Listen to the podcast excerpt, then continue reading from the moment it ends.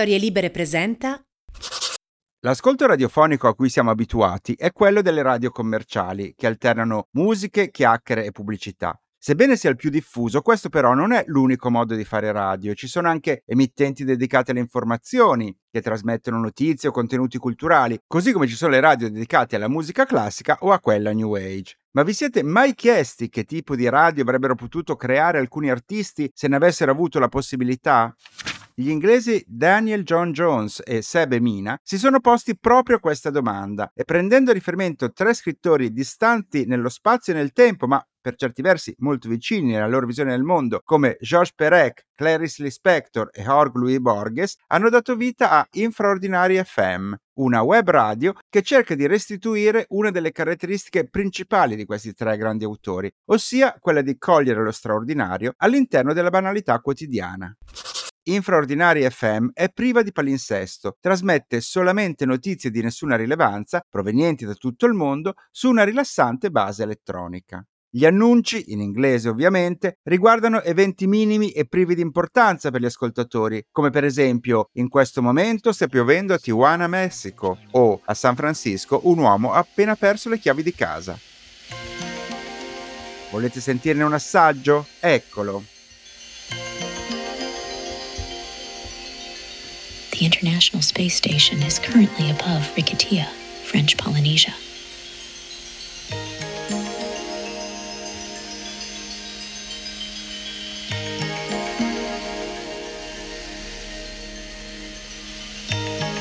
There was a beautiful sunset in Kumanovo, Macedonia. Come avete potuto ascoltare, l'effetto è allo stesso tempo straniante ma ipnotico anomalo ma anche curiosamente calmante.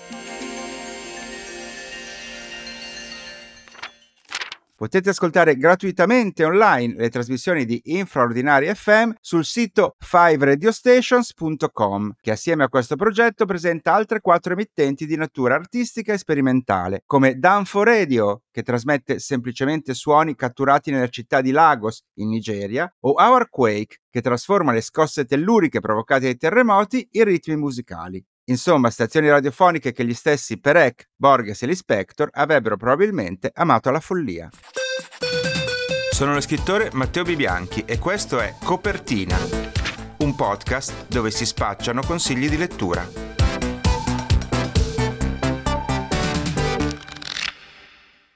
Jingle bells, jingle bells, jingles all the way. Siamo arrivati anche quest'anno alla puntata natalizia, nella quale sia io che i nostri ospiti cercheremo di darvi un po' di consigli utili per le letture natalizie che siano per voi o da regalare. E con un twist narrativo davvero inatteso, la prima rubrica di oggi si chiama Letture in slitta. Vabbè, lo so, è un titolo orrendo, lettura in slitta, ma era giusto per cambiare un po'. Invece non cambia la modalità dei miei consigli natalizi, perché oltre a illustrarvi i libri, cercherò anche di individuare i possibili destinatari a cui regalarli. Inutile specificare che restano validissimi anche i libri consigliati nelle ultime puntate, ma se avete necessariamente bisogno di novità e di aggiungere altri stimoli ai vostri elenchi, eccovene un po'. Diventare collezionisti d'arte sembra un obiettivo un po' difficile da raggiungere per chi non ha particolari disponibilità economiche. E però, se conoscete qualcuno davvero appassionato di arte contemporanea, il cui sogno irraggiungibile sarebbe quello di aprire la propria collezione, allora apprezzerà molto il volume Studio Italia che lo scrittore Piersandro Pallavicini ha recentemente pubblicato per Elvetica Editrice. Il libro spiega come Pallavicini, insieme alla moglie Manola, sia riuscito a trasformare la passione che avevano in comune in una forma di collezionismo adeguato alle loro finanze. Hanno potuto farlo scegliendo autori giovani ancora emergenti o opere di piccole dimensioni di artisti già affermati, ma soprattutto uscendo dal circuito delle gallerie per cominciare a frequentare personalmente gli studi privati dei singoli artisti. Il libro è la cronaca di dieci visite in altrettanti studi di artisti italiani, ma anche un sottile invito al lettore a lanciarsi e provare l'ebbrezza di varcare la soglia di queste officine dove l'arte nasce e magari di uscire portandosi talvolta un'opera a casa. È uno dei termini più usato o forse abusato degli ultimi anni. A noi stessi è capitato sicuramente di utilizzarlo o di sentirselo dire. Non appena qualcuno mostra delle difficoltà con le nuove tecnologie o tira fuori un'espressione desueta, come appunto l'aggettivo desueto, o quando dimostra in un modo o nell'altro di non essere affatto al passo coi tempi, ecco che scatta l'appellativo di boomer. Ma come è nato questo termine? A cosa deve la sua fortuna? E soprattutto, è veramente il segnale di un abisso fra la cultura di coloro che oggi sono adulti o anziani e le nuove generazioni che scalpitano per prendere il loro posto nel mondo? A queste domande risponde l'agile e spiritoso saggio di Matteo Bordone, L'invenzione del boomer, pubblicato da UTET nella collana Alfabeto, che in ogni volume cerca di dare un significato alle parole che caratterizzano la società contemporanea.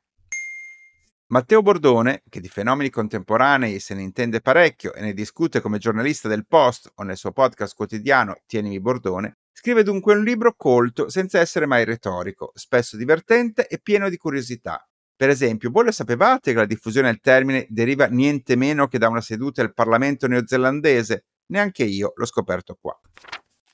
Questo libro rappresenta quindi senza dubbio un'originale idea regalo per quei figli che danno costantemente dei boomer ai loro genitori, ma anche per quei genitori che vogliono spiegare ai figli che forse così boomer non lo sono fino in fondo. Ci sono autori che hanno raggiunto un tale livello di fama personale, tale per cui ogni nuova uscita appare un po' come un evento atteso in tutto il mondo. Fa sicuramente parte di questa elite lo scrittore statunitense Bret Easton Ellis, noto tanto per i suoi romanzi quanto per le sue posizioni polemiche e controverse sui vari temi della cultura americana che esterna via social. L'ultimo romanzo, Le schegge, pubblicato in Italia da Inaudi, in particolare sembra destinato a deliziare i lettori che avevano amato il suo più grande bestseller American Psycho, dal momento che l'autore californiano torna a occuparsi di nuovo di un serial killer, ma stavolta raccontando un episodio autobiografico legato al periodo in cui ancora frequentava l'università a Los Angeles, ossia proprio quando stava cercando di portare a termine la stesura del suo primo libro, il romanzo Meno di Zero, che lo avrebbe rivelato al mondo intero come uno degli scrittori più promettenti della sua generazione. Il periodo è quello dei primi anni Ottanta. Brett fa parte dell'esclusiva Buckley School e frequenta alcuni studenti che sono riconosciuti come i più popolari e affascinanti del college. Ha una ragazza bellissima che tutti gli invidiano, ma lui comincia a sperimentare una serie di relazioni gay con amici e compagni di corso, nel tentativo di mettere a fuoco la propria identità sessuale. Intanto trascorre le serate fra feste private e party in piscina a base di musica new wave e cocaina. E mentre lui e i suoi amici si divertono, a Los Angeles cominciano a circolare inquietanti notizie di ragazze loro coetanee uccise con macabri rituali. E lui comincia a sospettare che c'entri qualcosa con tutto questo un nuovo iscritto al college, che da poco è entrato a far parte del loro cerchio di amicizie. Giocando spudoratamente con l'autofiction, Bret Easton Ellis torna al terreno che gli è più congeniale, quello di raccontare il benessere sfacciato di una certa fascia della società americana che deve confrontarsi con le inquietudini del presente sotto forma di mostruose minacce che possono far parte della cronaca nera, così come delle loro più oscure paure inconsce. Un libro che potrebbe far felice sia chi ama la grande fiction nordamericana, sia chi cerca un crime di qualità. Ci possono poi essere anche scelte particolarmente alternative, come quella di regalare un libro porno per Natale. Perché no, del resto, se il libro è sorprendente e scritto bene? Alice Scornaienghi è la fondatrice della rivista indipendente Ossi, il cui sottotitolo eloquente recita Un giornaletto porno scritto bene. Una rivista che contiene racconti decisamente hardcore, ma firmati autori italiani di rilievo come Veronica Raimo o Marco Rossari. Si può dire dunque che Alice Scornaienghi di letteratura porno scritta bene è una che se ne intende e lo dimostra, stavolta in prima persona, con una raccolta di racconti pubblicati dall'editore Nero, dal titolo Atti puri, sette storie a luci rosse nel nome dell'imprevedibilità più assoluta, nelle quali la pornografia si mischia con i più diversi generi, passando dalla fantascienza al distopico fino al naturalista, una lettura che dimostra come sia possibile essere eccitanti senza mai essere scontati. E sul libro del genere io non vi indico destinatari, perché qui saprete voi a chi sarà più stimolante regalarlo. Se volete far colpo sia con l'amico intellettuale che con l'amica femminista, il regalo imprescindibile di quest'anno è Sontag, Una vita, la biografia definitiva su Susan Sontag, scritta al premio Pulitzer Benjamin Moser, edita in Italia da Rizzoli. Sontag è stata definita la più grande star letteraria americana del XX secolo, un'autrice che attraverso i suoi saggi è stata in grado di offrire un'interpretazione acuta e sensibile della società contemporanea, occupandosi di fotografia come rappresentazione del mondo, di malattia come metafora della condizione umana, del camp come movimento estetico più significativo proprio perché laterale rispetto all'estetica del mainstream. Sontag è stata un'instancabile viaggiatrice che ha raccontato paesi flagellati dalla guerra e dalla povertà, ma anche un interprete in grado di analizzare una terribile epidemia come l'AIDS nei suoi aspetti più simbolici e filosofici. Una donna per certi versi perennemente in lotta con se stessa, nel tentativo di trovare una dimensione fisica e sentimentale in grado di renderla felice. Una personalità ricchissima ed estremamente complessa, qui per la prima volta raccontata in tutte le sue sfaccettature. E cosa regalare invece al classico amico o alla classica amica nerd di letteratura che sembrano aver già letto tutto dai classici in poi? Un'idea potrebbe essere l'ultimo libro di Marta Barone, pubblicato da Utet, intitolato Ritratto dell'artista da piccolo, un volumetto nel quale l'autrice racconta l'infanzia di alcuni dei più celebri autori della letteratura. Leggendo questo libro, veniamo così a scoprire come giocavano da bambine Virginia Woolf e sua sorella Vanessa, cosa mangiava a colazione Walter Benjamin o com'è stato il periodo trascorso da Anna Maria Ortese in Libia da piccola. Una serie di ritratti che svelano aspetti inediti, curiosi e perché no, anche teneri di autori che siamo abituati da sempre a considerare solo come adulti, dimenticandoci che anche loro sono stati bambini. Ci sono poi libri che sono degli strani oggetti da catalogare perché sono unici. Per esempio, è molto difficile stabilire che cosa sia A Book of Days, l'ultimo volume pubblicato in Italia da Patti Smith. Cominciamo col dire che ovviamente se avete degli amici che sono fan della cantautrice poetessa americana, simbolo della scena newyorkese anni 70 e 80 insieme a Andy Warhol, Robert Mappertop e Bob Dylan, si tratta di un perfetto regalo natalizio, ma in realtà non è solo per loro. A Book of Days infatti è un diario fotografico. Da gennaio a dicembre tutti i giorni Patti Smith presenta una fotografia in bianco e nero accompagnata da un breve commento, una riflessione o una citazione. Le foto ritraggono paesaggi scattati durante i suoi numerosi viaggi, ma anche particolari come un letto, una tazzina di caffè, un cancello aperto. Oppure sono ritratti grandi artisti del passato, ancora oggetti personali appartenuti ad amici, musicisti e poeti. Che cos'è dunque questo libro? Non è un diario, perlomeno non nel senso convenzionale del termine. Non è una galleria fotografica perché le immagini non hanno nessuna precisa coerenza. Non è neanche una raccolta di riflessioni filosofiche o poetiche. Ma forse un po' tutte queste cose insieme o forse nessuna di queste. Ecco che questo libro dei giorni, pubblicato da Bonpiani, che ha mantenuto chissà perché il titolo in inglese quando non ce n'era nessun bisogno, è forse un regalo che può essere interessante anche per chi non è fan di quest'artista, ma in cerca di stimoli artistici quotidiani. Ogni tanto si dice che un autore, quando firma un libro particolarmente riuscito, abbia finalmente trovato la propria voce. Ed è quello che si è detto dell'ultimo romanzo di Veronica Raimo, Niente di vero, pubblicato da Inaudi, è diventato un bestseller da oltre 100.000 copie, nonché vincitore del premio Strega Giovani. Chi ha amato questo libro, profondamente ironico, con un acuto sguardo femminile, potrà ritrovare questa stessa voce anche nella nuova uscita, sempre pubblicata da Inaudi, dal titolo La vita è breve, eccetera, che si compone di 11 racconti. Può apparire una mossa azzardata quella di far seguire a un grande successo una raccolta di racconti, perché in genere si dice che i racconti vendano poco e piacciono meno, ma in questo caso la scelta è particolarmente azzeccata perché il lettore ritroverà in queste storie esattamente il tono divertito e irriverente del romanzo, così come la capacità di parlare di sesso e di relazioni sentimentali con una lucidità e una consapevolezza che hanno fatto sì che in breve tempo Veronica Raimo diventasse una delle scrittrici italiane più amate. Secondo me, un regalo perfetto da farsi fra amiche. Se cercate invece un regalo per chi ama viaggiare ed è già stato dappertutto, una scelta sbalorditiva è rappresentata da In Memoriam di Giulia De Pentor, pubblicato da Feltrinelli, un libro che insegna a visitare i camposanti come metodo per conoscere culture e popoli. Definito dalla sua stessa autrice un Atlante cimiteriale, In Memoriam è una guida ai cimiteri più interessanti d'Italia, da quelli che contengono le tombe dei personaggi più famosi a quelli legati a leggende e storie macabre.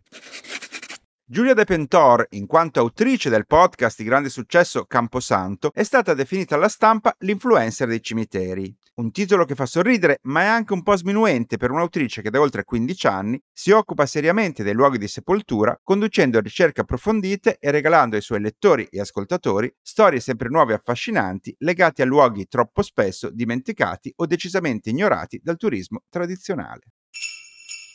Fino a qualche anno fa i fumetti della Marvel erano principalmente una lettura per giovani e giovanissimi, ma dopo che l'universo Marvel è esploso al cinema sfornando una serie di blockbuster di successo planetario, il pubblico interessato ai personaggi di queste saghe fantastiche si è allargato esponenzialmente, includendo chiunque dai ragazzi agli adulti. Nel corso della sua pluridecennale attività, la casa editrice Marvel ha pubblicato qualcosa come 27.000 albi a fumetti, una cifra astronomica, tanto che chi volesse oggi accostarsi per la prima volta a questo corpus narrativo così sconfinato può trovarsi davvero in crisi. E anche chi magari ha letto i fumetti nell'adolescenza e oggi vuole recuperare questa passione può rimanere disorientato. Ad aiutarci arriva Douglas Walk, giornalista del New York Times e di Rolling Stone US, ma soprattutto probabilmente il più grande fanatico di fumetti Marvel del mondo, tant'è vero che dichiara di averne letti tutti i 27.000 e forte di questa conoscenza ha creato il manuale Eroi, Mutanti, Mostri e Meraviglie, edito in Italia da UTED, che aiuta tutti quanti a orientarsi nello sfavillante ma apparentemente infinito mondo dei supereroi di casa Marvel. Un libro che ha anche la caratteristica rara di rappresentare il regalo perfetto sia per certi adolescenti che per certi genitori. E parlando di scelte originali per dei regali, esiste anche l'opzione di non limitarsi a un singolo libro, ma di regalare addirittura una collana. In questo senso si prestano molto due serie di cui abbiamo già parlato qui a copertina, ma che proprio recentemente si sono arricchite di nuovi titoli. La prima è la collana pubblicata da Tetra Edizioni, che ogni quattro mesi manda in libreria quattro nuovi titoli, tutti a 4 euro. Si tratta di racconti lunghi pubblicati in singoli volumetti, di autori italiani interessanti come per esempio quest'ultima quaterna, che comprende testi inediti di Alessandro De Roma, Demetrio Paolin, Dario Voltolin e la recente rivelazione Marta Cai. Un discorso simile riguarda la collana Oilà, pubblicata da Electa e curata da Chiara Alessi, una raccolta di brevi saggi dedicati al lavoro e alle opere di alcune donne significative del nostro recente passato. In queste settimane sono arrivati in libreria quattro nuovi titoli dedicati a figure femminili importanti come Goliarda Sapienza o la botanica Eva Mameli Calvino, oggi ricordata più per essere la madre di Italo che per la sua ricerca scientifica. Quindi regalate ai vostri amici e alle vostre amiche qualcuno di questi titoli e magari verrà loro la voglia di completare autonomamente il resto della collezione. In conclusione di questo lungo elenco mi concedo di parlare della casa editrice Accento di cui, come sapete, sono il direttore. Non lo faccio nelle puntate tradizionali, ma in quelle dei consigli collettivi mi sento autorizzato a inserire un paio di titoli. Il primo è un saggio della scrittrice americana Deborah Davis, dedicato a uno degli eventi più memorabili della vita mondana di New York, ossia la festa leggendaria che lo scrittore Truman Capote organizzò nel novembre del 1966 all'Hotel Plaza, invitando le personalità di spicco del jet set internazionale dell'epoca, da Frank Sinatra a Mia Farrow a Gianni Marella Agnelli, da Andy Warhol a Harry Belafonte, da Marlene Dietrich a Robert Kennedy. Intitolato Truman Capote e il party del secolo, questo libro racconta per la prima volta nel dettaglio perché uno scrittore all'apice del successo come lui abbia deciso di investire tutte le sue energie nell'organizzare quella che è stata definita la festa più memorabile che New York abbia mai visto.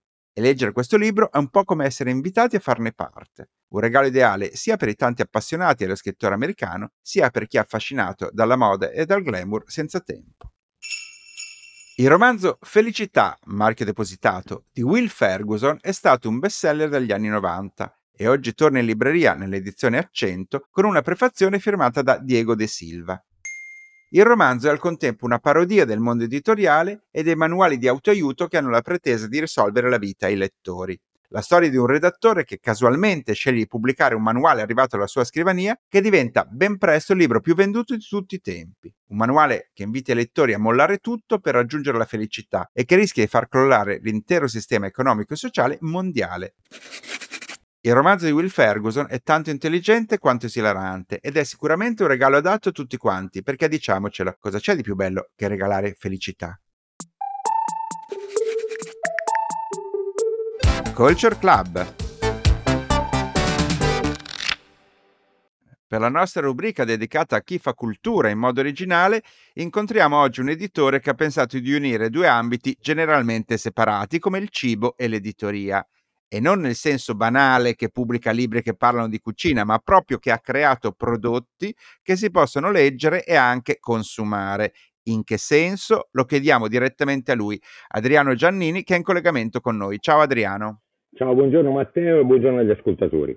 Spiega ai nostri ascoltatori che cosa fa esattamente la tua casa editrice, il cui nome è già eloquente perché si chiama Narra Food. Sì, Narra Food è una, una piccola casa editrice atipica proprio perché abbiamo inventato un nuovo format editoriale che noi definiamo di food design, ovvero abbiamo collegato un libricino, quindi dei brevi racconti, a un filtro di tè o, o di tisana. Si mette il tè in infusione e si comincia la lettura. Appena si è finito di leggere, il tè è pronto. Quindi sono i 5 minuti necessari all'attesa che in questo caso diventano emozionanti grazie alla lettura di piccoli brani e di, insomma, noi pensiamo di qualità. Ma come ti è nata questa idea? Uh, l'idea è nata in modo forse più banale possibile perché eh, una notte insonne qui a Milano che te ne regala parecchie eh, abbiamo, oh, mi sono messo a fare una camomilla e nell'attesa appunto dell'infusione ho detto che faccio, che non faccio, proprio preso dall'ansia di far passare velocemente questi 5 minuti, mi sono letto la scatolina che conteneva i filtri e quindi dicevo, ma insomma lo stabilimento di produzione piuttosto che il barcode non sono quelle letture interessanti, epiche che ti rimangono in mente. Quindi da lì l'idea di trovare proprio dei raccontini che avessero la funzione di accompagnare emozionando l'attesa, quindi il tempo di attesa che diventa quindi un, un momento di tempo eh, come dire, eh, recuperato, no? non è più un tempo perso che uno non sa come impiegare, nel nostro caso abbiamo riciclato il tempo perso dandogli valore. E infatti è un'idea che trovo veramente interessante e funzionale. Ma che tipo di racconti pubblicate? Cioè sono cose originali, sono racconti del passato? Ma inizialmente ci siamo concentrati sull'essenza delle città perché immaginavamo che in Italia, non essendoci un grande mercato del, del tè, del mondo del tè, ancora eh, quando è nata l'idea si parla del eh, 2009 circa, e non, non, non c'era un, un, grande, una, dire, un, grande, trend legato al mondo del consumo proprio del tè. E quindi abbiamo immaginato che i turisti, che invece sono grandi amanti del tè, quelli che vengono dall'estero a visitare la nostra Italia, quindi ci siamo immaginati di costruire dei tè souvenir, cioè l'idea di raccontare del, l'essenza delle grandi città d'arte che abbiamo, che sono appunto invidiate in tutto il mondo e che quando vengono i turisti cercano di portarsi via un ricordino. La nostra idea era quella di legare quindi le, le, l'essenza di una città, quindi non tanto la guida turistica piuttosto che la storia, perché in cinque minuti non lo possiamo fare, ma in cinque minuti possiamo invece eh, eh, come dire, recuperare, quella, ehm, cogliere l'essenza, l'anima, il mood, la personalità di un luogo, quello che in architettura si definisce genius loci, e restituirlo in questa breve lettura, assieme poi ai blend, perché noi per ogni titolo costruiamo e formuliamo i blend eh, specifico per il testo, così che il racconto possa proseguire attraverso il sapore. Oltre alle città, quindi ai test souvenir che noi chiamiamo Narra People, Narra Planet, scusate, c'è appunto Narra People, cioè l'incontro con i grandi personaggi della storia, eh, sia la storia antica che contemporanea.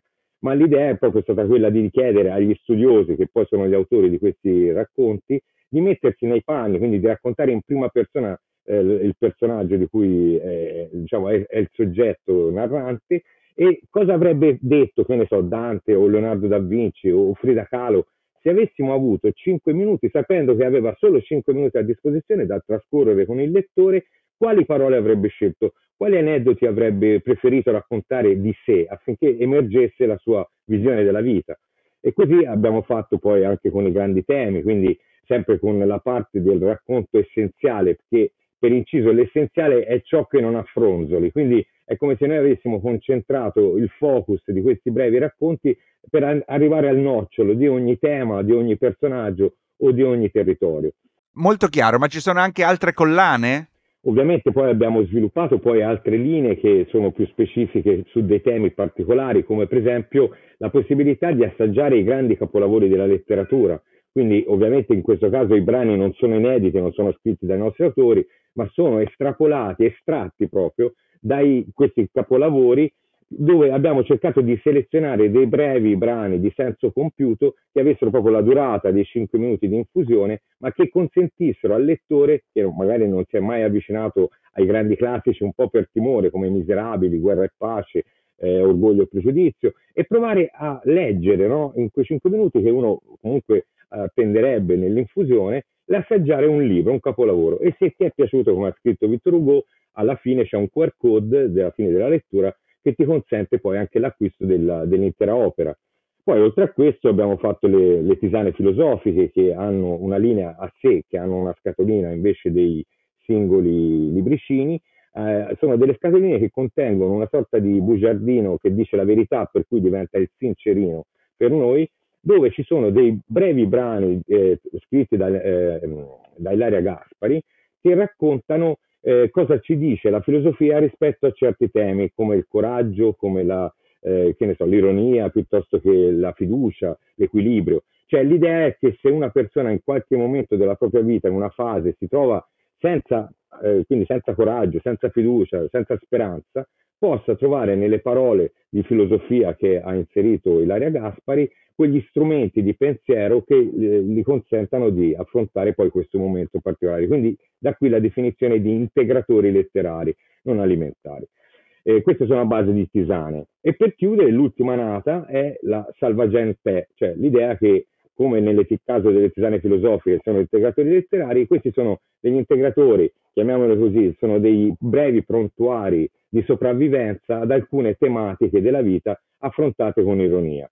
Anche qui il blend, abbiamo introdotto i semi di canapa proprio perché per sopravvivere c'è bisogno anche di un aiutino dal punto di vista del blend.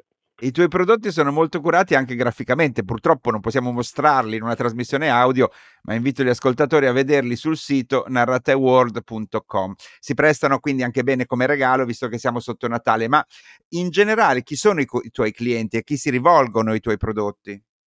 Ma tendenzialmente abbiamo avuto questa eh, risposta incredibile da parte del pubblico femminile, no? che ovviamente è quella forse più, le, più, sensibile a certe tematiche e anche a, ce, a certi combo, eh, intendo dire la tisana piuttosto che il tè durante la lettura. Ovviamente nessuno ancora oggi aveva messo insieme le due cose così come abbiamo fatto noi, dove la lettura diventa un ingrediente del prodotto, del, del manufatto, è un ingrediente eh, come dire, temporale, quindi una clessidra letteraria che aiuta no, a, in qualche modo a, a, preparare il tè, quindi diventa un ingrediente quasi della bevanda e dà una grande gratificazione sia sensoriale che mentale.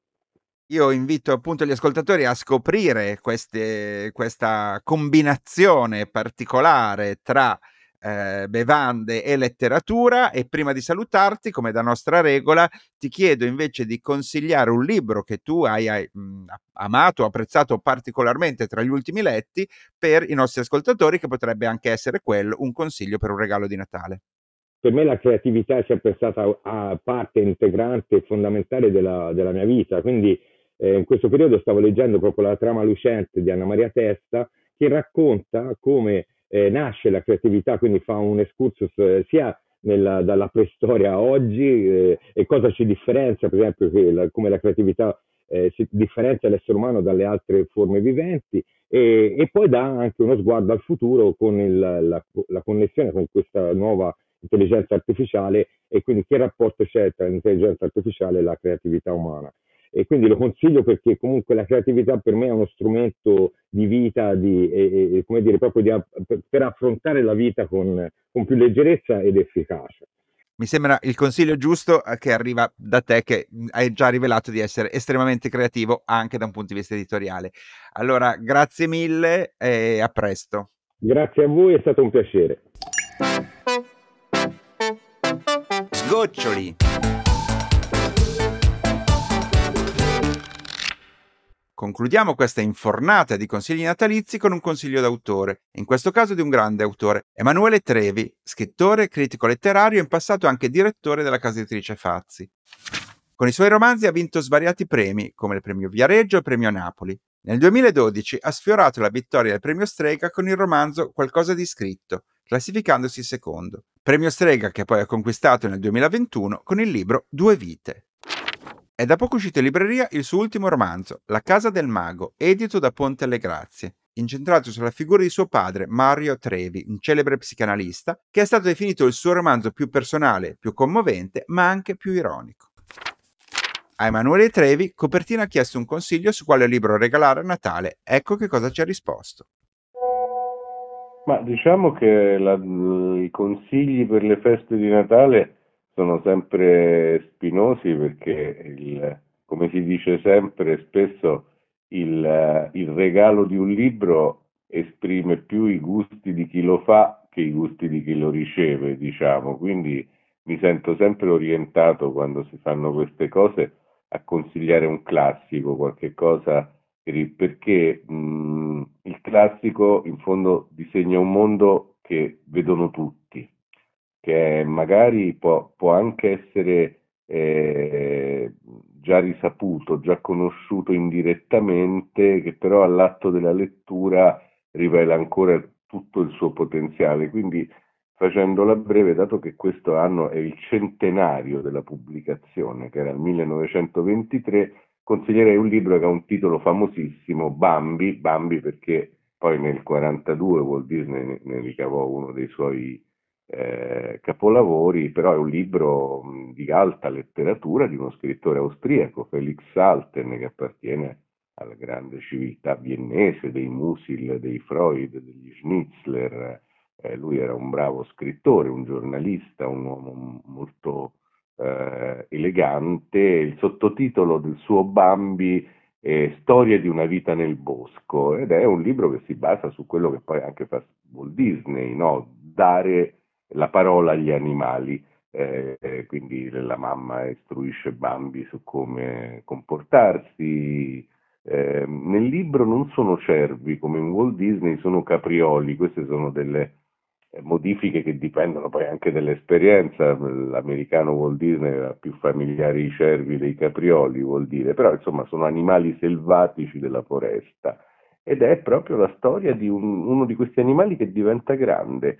E anche se parlano poi gli adulti non insegnano molto a, ai loro cuccioli nella foresta, questa è la cosa interessante, il loro grande mh, insegnamento che però potrebbe anche valere per gli uomini in qualche maniera, eh, che è come un ritornello nel libro e devi imparare da solo, eh, fiutando, ascoltando e guardando bene ciò che è utile per la vita e ciò che invece rappresenta un pericolo che naturalmente è incarnato dalla presenza dell'uomo, questo animale da, che per gli altri animali del, la foresta ha un odore sgradevole e terrificante che chiaramente va in giro armato di fucili e porta alla morte.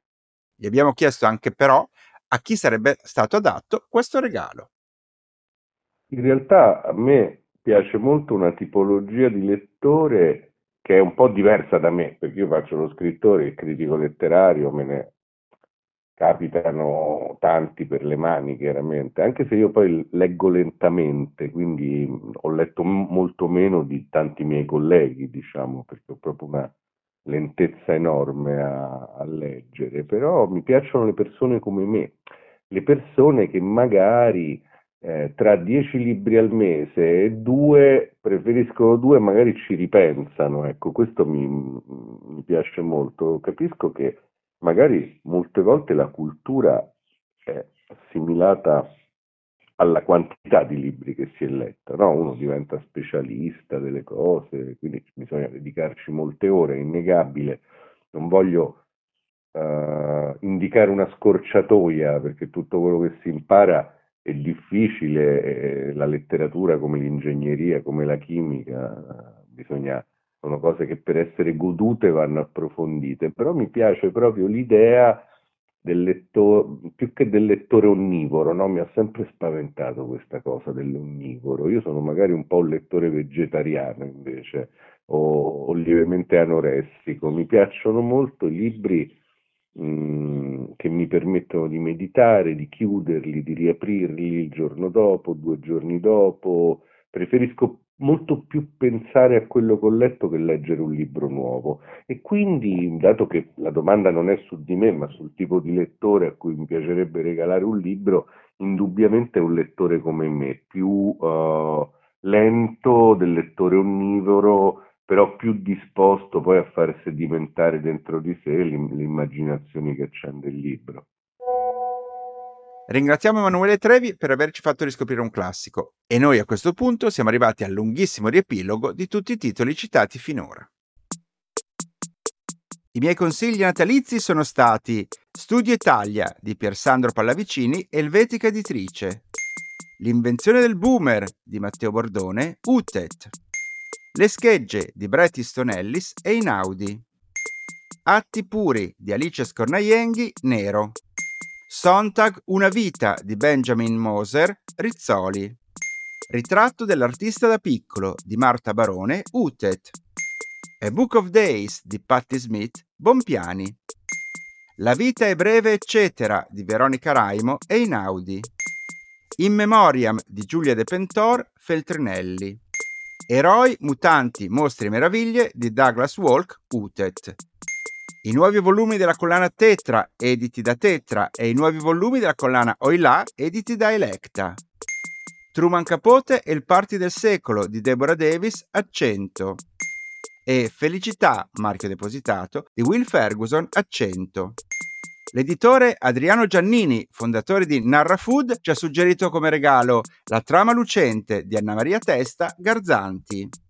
E infine lo scrittore Emanuele Trevi ha consigliato di recuperare un classico che compie giusto cent'anni, Bambi, una vita nel bosco di Felix Salten, che si trova in libreria in diverse edizioni. Questo è tutto e io non posso che augurarvi buone letture da qui al 2024. Ciao! Ciao.